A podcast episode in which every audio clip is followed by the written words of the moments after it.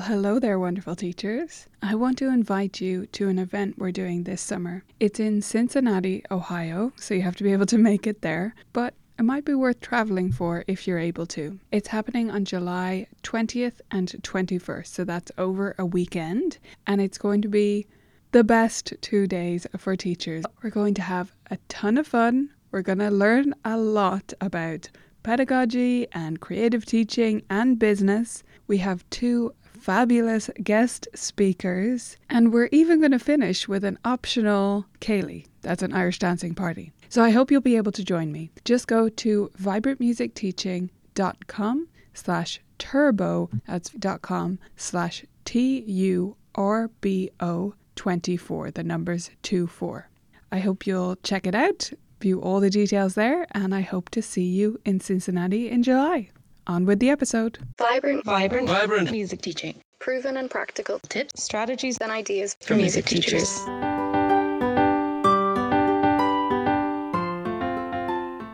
You're listening to the Vibrant Music Teaching Podcast. I'm Nicola Cantan, and today we're talking about interleaved music teaching.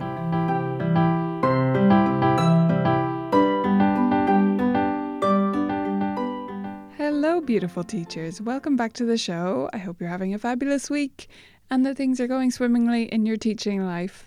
Today, we're talking about interleaved teaching. Now, you may have heard the word interleaved or the term interleaved practice, maybe not. I'm going to go ahead and explain each of these along the way, right? So, I'm going to explain the opposite of interleaved practice, then interleaved practice, and then we're going to get to this idea of interleaved teaching so that it all makes sense for everyone and everyone can come along on the journey. So, when I really understood the value of interleaved practice, it changed the whole game for me. It changed so much about how I was practicing. And honestly, it might have been something I was doing accidentally sometimes and achieving good things in my practice, but when I understood what was happening, that's when I started to make great strides in my practice efficiency and started to try and apply this to my students' practice. But we'll get to how I got that to finally stick a little bit later. When it comes to music practice, there are basically three types that I'm going to focus on in this article for our purposes today. There are many different ways to practice and many different segments of practice strategies, but we're going to look at three types blocked, spaced, and interleaved. We're starting with blocked practice. So, this is what most of us, and definitely most of our students, do instinctively. If you just tell someone to practice and they actually do their practice, then they will probably do blocked practice. This is basically where you practice one thing, then the next thing, then the next thing until you finish the list. It's like it's a checklist. So you do piece A for three minutes, piece B for two minutes, piece C for three minutes, and you are done. Now, this really isn't a problem when we are talking about timeframes like that three minutes, two minutes, three minutes.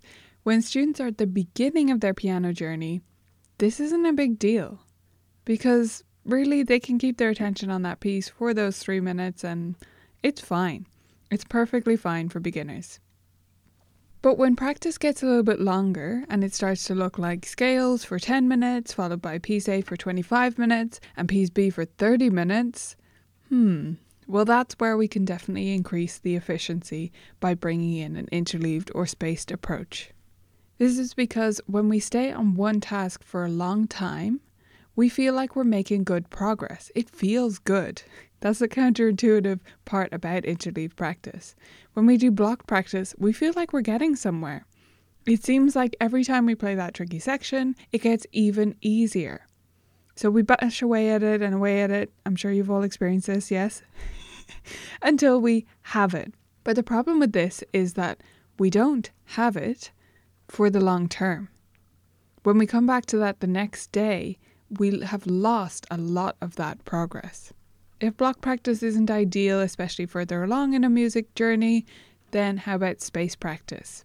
This is the idea of basically letting our brains forget a little bit before clawing back that information and bringing it back to the front of our heads.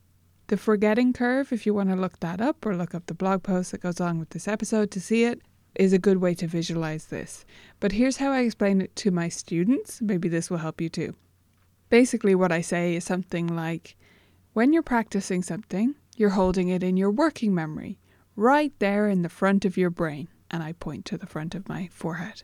What we want to do is convince our brains that this needs to be stored deep in the brain's library, in the hippocampus, or the long term memory.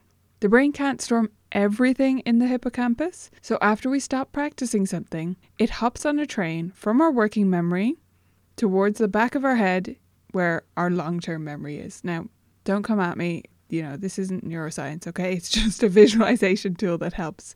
I tell my students that the train gets faster and faster as it heads towards the back of our brains, and then it exits completely at some point. So, our job is to call it back into the working memory before it reaches that exit. But we have to let it get on the train and then call it back. If we do that enough times, our brains will think it's easier to just go ahead and store it properly using the hippocampus. So I know this is just a little bit silly and sort of quasi scientific, but I think it does help explain it to students and it helps me to visualize it honestly. It makes it make more sense to me. So, this is where we bring in this idea of space practice. We need to keep retrieving the knowledge after it has gotten aboard the fr- forgetting train, as we'll call it, and we can't keep it in our working memory forever. So we have to let it get on that train in order to call it back and start this process of convincing our minds that it should be stored properly in the filing cabinet in the hippocampus. Now, some trains move faster than others. So, if I'm doing something like memorizing a new section of a piece brand new to me, I need to take only short breaks because that train is pretty fast. It zooms towards the back of my head and then recall it again. Some things that you've been working on for a while, longer breaks may be more ideal because the train moves a little bit slower along its path towards the forgetting exit at the back of your head. So, space practice is really what I was doing in my own practice in my late teens, around then, without realizing that was what I was doing or that it had a name. I just had too much going on. I had way too many commitments like sw- swimming and dancing and school, drama, I was in plays. Uh, I, I forget all the things I did because there were too many. So I would grab just a few minutes of practice time here and there, like literally a few minutes in the morning when I was boiling the kettle, in between bits of homework. It was all sorts of little pockets of time. But my practice actually was pretty efficient. Like what I achieved in that time when I wasn't really practicing enough during the school year is, you know, pretty good. So, spacing out my practice in that way, that's basically what I was doing. That's why it was so efficient. Because when I went to the piano, I was just focused on that thing. I got as far as I could. Then I came back and I had to really work hard on it again for a few minutes, etc. Repeat, repeat, repeat. So, for some of our students, this can be really beneficial, this kind of spaced practice. For others, what works better is interleaved practice. So, the idea of interleaved practice and space practice is really quite similar, actually, which is why I started there. With interleaved practice, all you're doing is putting other things you have to practice in between to create the space in your practice. So, interleaved practice would look something maybe like this scales for two minutes, piece A for five minutes, scales for another two minutes, piece B for five minutes, back to piece A for 8 minutes, scales for 3 minutes, piece B for 7 minutes. I'm not talking about actually timing these, I'm just giving you an idea of how it might work out. Now, we have two great resources for students to understand this and follow through with this in the Vibrant Music Teaching Library. We have something called Lasagna and Layers, because I like to think of this as a practice lasagna, and Parfait Practice again, building on that layer idea. So, those are great tools for making this more concrete for your students. Another tool that you may have seen, very exciting, is that we have our new practice app, and interleaved practice is actually one of the modes in our practice app. So, we have four modes in the practice app we have interleaved, blocked for the students that are just more comfortable, or on those days when you just want to follow a checklist. That's not wrong, it's just not the most efficient.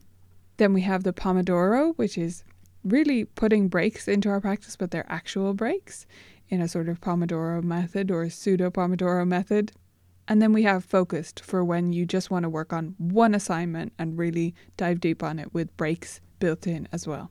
So you can find out more about our practice app at vividpractice.com. V I V I D practice.com. Now, when it comes to this idea of interleave practice, I have made it more accessible to students through our games that we have in the library, our practice resources, and our app. But I'm a really, really firm believer. This is why it was in my first book that I ever wrote, the Piano Practice Physician's Handbook. It's all about doing practice strategies in our lessons with students if we're expecting them to do them at home. Most of the time, our students do a maybe slightly diluted imitation of what we do in the lesson for their practice at home. That's just reality. So that's where I started interleaving my teaching. And this is just the same as interleave practice. We're coming back to things throughout the lesson. We're finding a way to go from one thing to another and back to the first thing. So it means we need to stop trying with things before a student gets it sometimes. I'm not saying you should do every lesson like this, but it's a great strategy to start to build into your teaching. So let's say you have Jemima playing a piece called Bear Picnic, and she's having trouble for, with the final section where the right hand crosses over the left hand. I've just made this piece up. If this exists, I'll be amazed. You can let me know. You break it down together and you practice the movement without playing the notes, and then you ask her to try it again, and it's better, but it's just not quite in time. So you ask her to play it again and again and again. And now we've reached that peak where it starts getting worse. And then Jemima's getting frustrated. I'm sure you recognize this scenario. So in interleave music teaching, what I would do is cut that before we reach even what we think might be the best. We're trying a few repetitions of it and we sort of make some headway, but then we cut to something else and cut back to it. And it's a lot less frustrating. It can feel choppy and odd, especially for you at first, but it is more efficient and you'll actually find you get further with a lot of things doing them this way. Now, getting started with interleave teaching is not easy. But getting started with interleave practice is not easy. So you can't just expect your students to do interleave practice at home because you told them about it. That's a rare student who will go ahead and do that on their own. I've worked in my own teaching and coached other teachers here at Colourful Keys as they develop this skill. It is tough to get used to. The biggest barrier is usually teacher time management. If you're not on the ball, if you're not thinking ahead to the next task while you're doing the current task, you will never return to Bear Picnic. You will never actually cycle back to things because you'll get so into one thing, time will run away from you, and suddenly the lesson's over and you didn't interleave anything. I believe interleave teaching is a tool that is worth developing. It's a skill that's worth having in your skill set. So, to make it easier on yourself, especially if this sounds a bit daunting to you to get started with, just interleave one thing. That's the best way to get started. You just pick one thing. So, one thing you want to come back to again and again. I think the simplest option often to get started with with a student is a scale that they're just not getting, for example. So, let's say B flat, our old friend B flat. Anyone else? Long time enemy with B flat? Okay. So, let's say they're not getting B flat and the fingering just isn't sinking in. Well, just do B flat in between every other item in the lesson.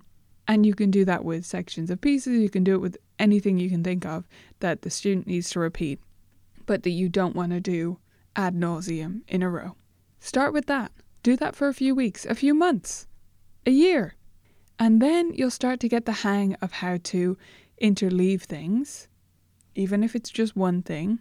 And you might be able to build up from there into full interleave practice where you can keep these kind of multiple threads open in your mind and keep returning to them throughout the lesson. Now, a quick little bonus tip before you go. If you are finding it really tough to fit in the time for this, or you struggle with lesson time management in general, a lot of lesson time gets eaten up with book management. By this I mean when a student has to pull out their book and turn to the right page. I st- call this the student shuffle a lot of the time, and it does take a long time. And I think in a one on one or small group lesson, it's unnecessary time wasting. I prefer to just organize my students' books for them. Now, if a student's a bit older and they have good executive functioning skills, I'll let them do it, that's fine. But I, for me, I think those skills are better developed outside the lesson, and I prefer to you know, just manage their bag with their books and take out the right things, put things in their folders for them, all that stuff. I just manage it while they're doing other things. And I do think it saves a startling amount of time. If you are looking for more time saving tips for your lessons, we have a great course called Lesson Time Liberators with lots of tips like that to help you find pockets of time in your lessons if you're feeling really strapped for minutes. So I would love to hear from you. Do you do interleaved practice in your own practice or in your teaching, or do you use space practice? Do you disagree with me about all of this? Let me know what you think. You can come find us on Instagram. We're at Colourful Keys, or leave a comment underneath the blog post that goes along with this episode over on the Colourful Keys blog.